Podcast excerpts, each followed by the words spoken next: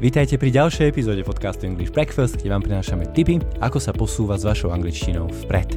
Dnes to bude veľmi nabitá epizóda, dokonca prvá z dvoch na tému citov a pocitov. V tejto prvej časti si povieme, na koľko spôsobov vieme byť šťastní, dáme si mini odbočku výslovnosti a zistíme, ako šteká pes v korejštine. Tak poďme na to.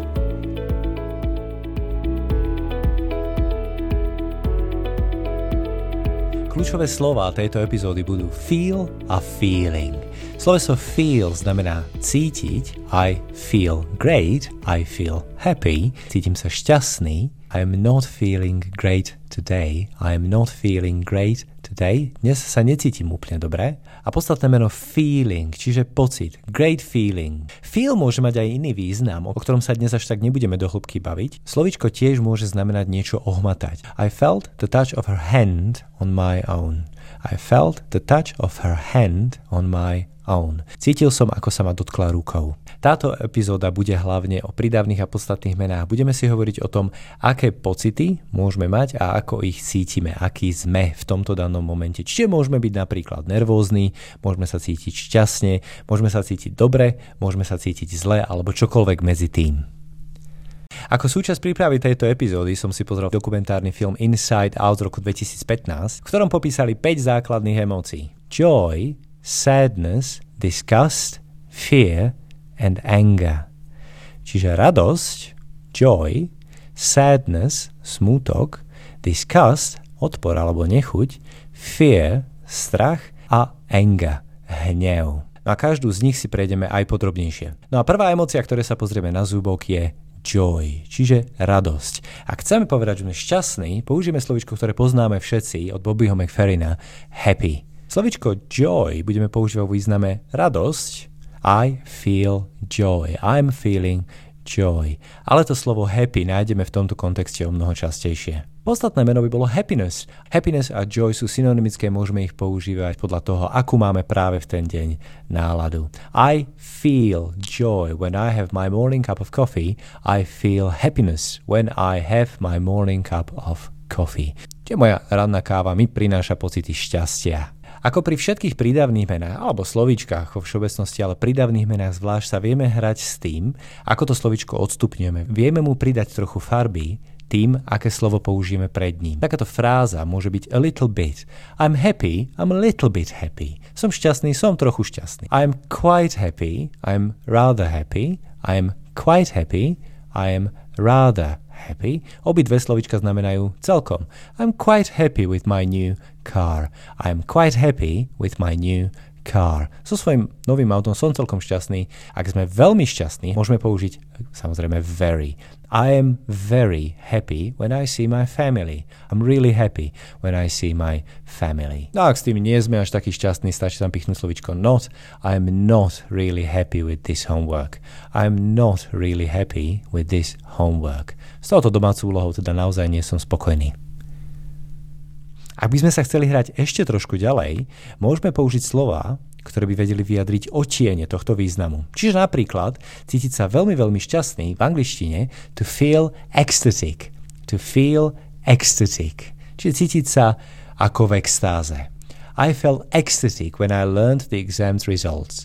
I felt ecstatic when I learned the exam's results. Keď som sa dozvedel, ako to skúšky dopadli, tak som sa cítil veľmi šťastne, bol som v extáze. Iný typ šťastia by bolo to pokojné, vyrovnané šťastie, keď sme veľmi pokojní a cítime sa dobre. Tam by sa použilo krásne slovíčko serene. Serene. Veľmi podobné slovíčko, ktoré možno poznáte, peaceful, od slova peace, mier, peaceful, serene, peaceful and serene. Veľmi podobné významy. Vyrovnanie šťastný, pokojne šťastný. I feel peaceful in the morning when I go running.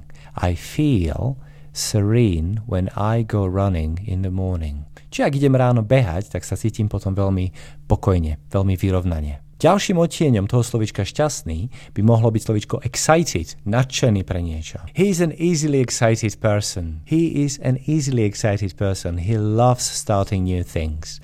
He is an easily excited person. He loves starting new things. Že tento človek sa ľahko nadchne pre nové veci, rád nové veci skúša. He's excited, je nadšený pre nejakú vec. No ako inak môžeme to šťastie vyjadriť? Napríklad smiechom. Laughter. Laughter is the best medicine. Smiech je najlepší lekár. Laughter is the best medicine. Od tohto máme slovíčko smiať sa, ktoré sme použili už v predchádzajúcej epizóde. To laugh. To laugh my head off. To laugh my head off. Smiať sa do popuku.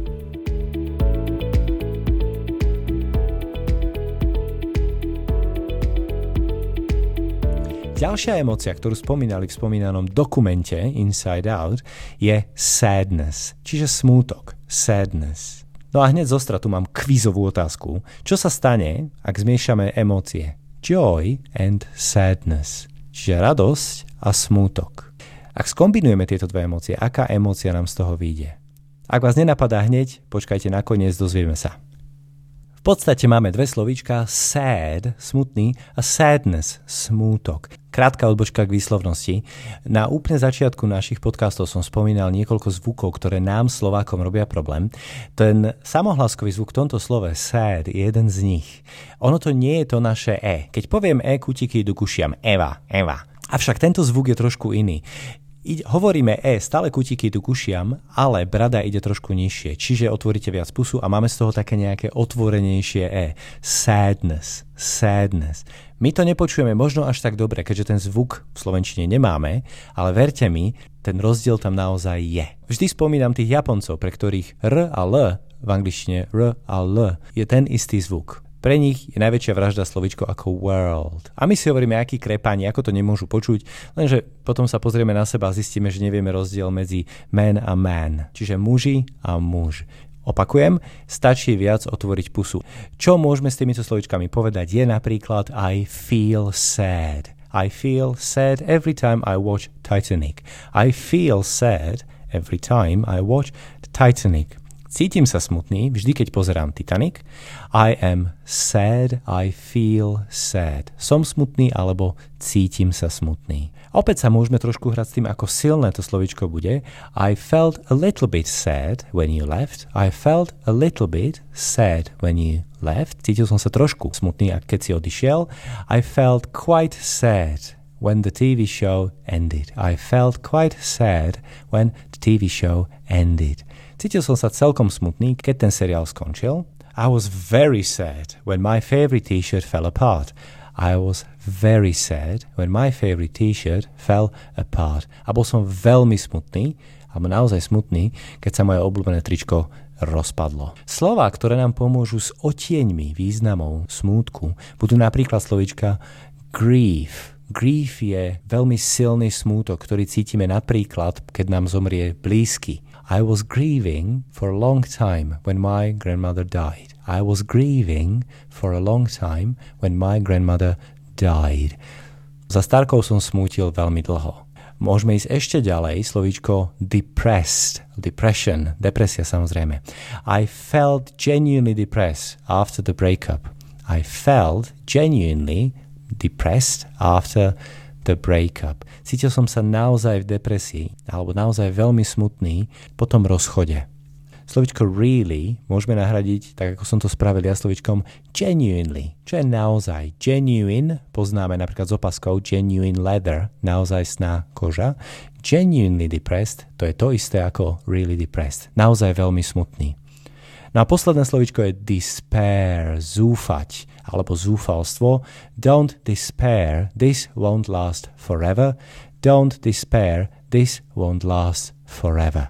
Nezúfaj, takto tu nebude navždy. Môžeme plakať, we can cry, you can cry your eyes out. You can cry your eyes out. Môžeš si oči vyplakať. I cried my eyes out when I lost my favorite pen. I cried my eyes out when I lost my favorite pen.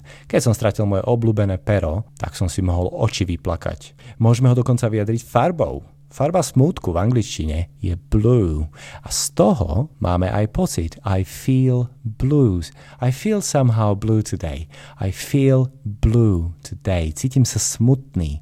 A z toho pochádza aj názov pre blues, hudobný žáner. Strašne to všetko smutné, všetci tam hovoria o tom, s kým sa rozchádzajú, kto sa s nimi nedal dokopy, prečo sa s nimi nedal dokopy a potom sa s nimi rozišiel. Strašná depka.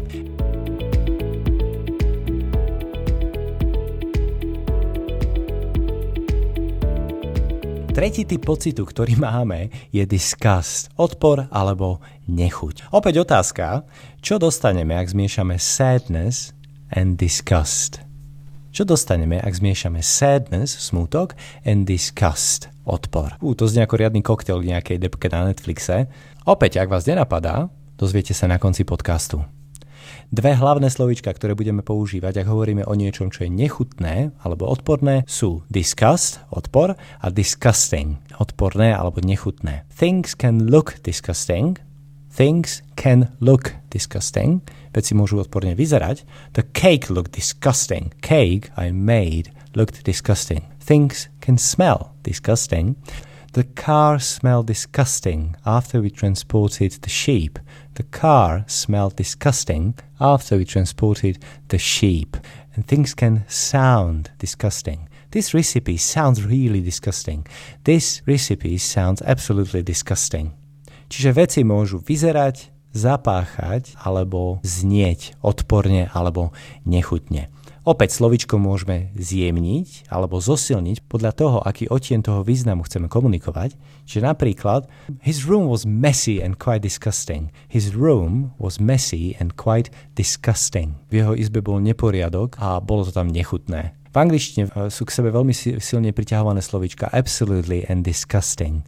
The dinner was absolutely disgusting. The dinner was absolutely disgusting. Tá večera bola úplne hnusná. Ú, to je nebezpečná veta. Ak to chceme trošku zjemniť, slovička ako quite alebo rather spra- nám spravia túto službu. The broccoli ice cream was quite disgusting. The broccoli ice cream was rather disgusting. Brokolicová zmrzlina bola celkom hrozná. Ďalšie slova, ktoré sa používajú práve s týmto významom, by boli napríklad slovička ako awful, hrozný alebo strašný. The dinner was awful. The film was awful hrozný. Frázové sloveso, ktoré nájdeme s podobným významom je put somebody off. Put somebody off. Niekomu niečo zhnusiť. Put somebody off something. Niekomu niečo znechutiť.